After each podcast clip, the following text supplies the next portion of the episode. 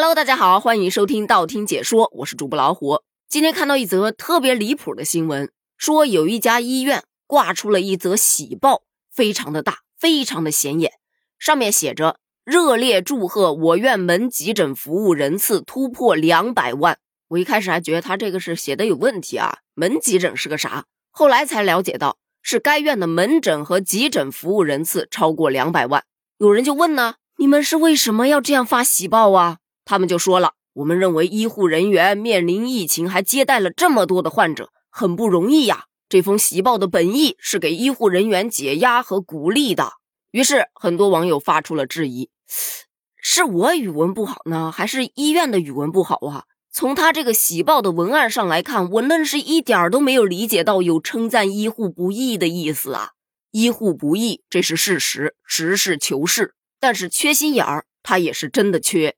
其实，如果这个事件放在别的行业来说，业绩有了质的突破，确实是可以发个喜报，恭喜恭喜。但问题，这是医院呐，是治病救人的地方啊，怎么能当生意一样去处理呢？就像网友吐槽的：“你以为是你的命，他觉得是他的生意，真情流露罢了。”可是对于我来说，再真情流露，我也接受无能啊。就好比我们去刷朋友圈。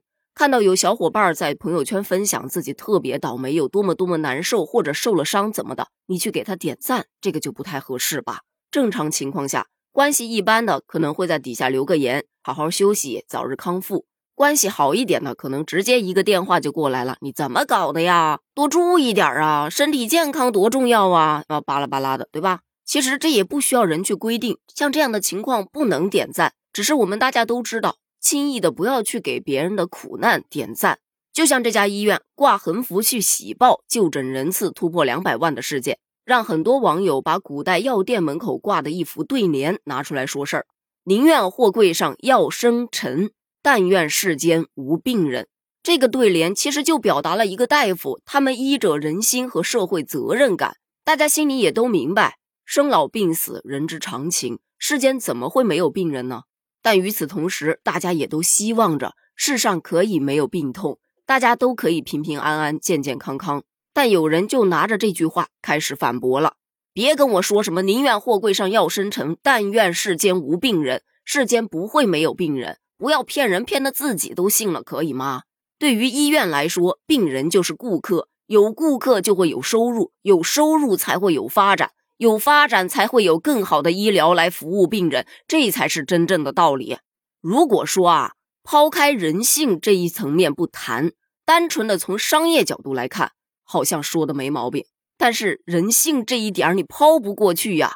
就算这个逻辑是通的，病人作为甲方，医院作为乙方，那么作为乙方是不是要做到以甲方为关注焦点，做到让甲方满意呢？不说别的。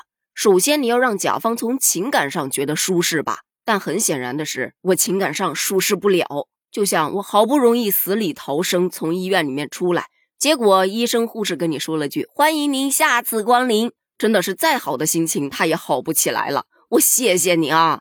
所以说呀，有些行业挣了钱你就低调一点，闷声发大财就好了，别拿出来显摆，不合适。现在这是连表面功夫都不愿意做了呀！一不小心把心里话都说出来了。也有人说，不怪医院，是世道变了。从前古代药店门口那是“但愿世上无疾苦”，现在的药房门口贴着都是会员积分，买十赠五，消费满五十八送二十个鸡蛋。想想真是讽刺又好笑。但个人觉得啊，这个事件跟前面医院挂横幅的事件还是不能混为一谈的。因为出现这样的变化是有一些时代原因的，比方说现在的人均寿命是比较长的，再加上大家的保健意识也比较强，所以就算没有病，也会经常到药店去购买一些保健品啊，或者是一些维生素啊什么的去吃。而另一方面，确实也是有很多的药房，它现在都是连锁药房，也确实是每个月都会有一些销售业绩的指标，自然而然就会打一些宣传标语了。好了，关于今天的话题，咱们就聊到这儿了。对于这个事件，你又有什么样的看法呢？咱们评论区见，拜拜。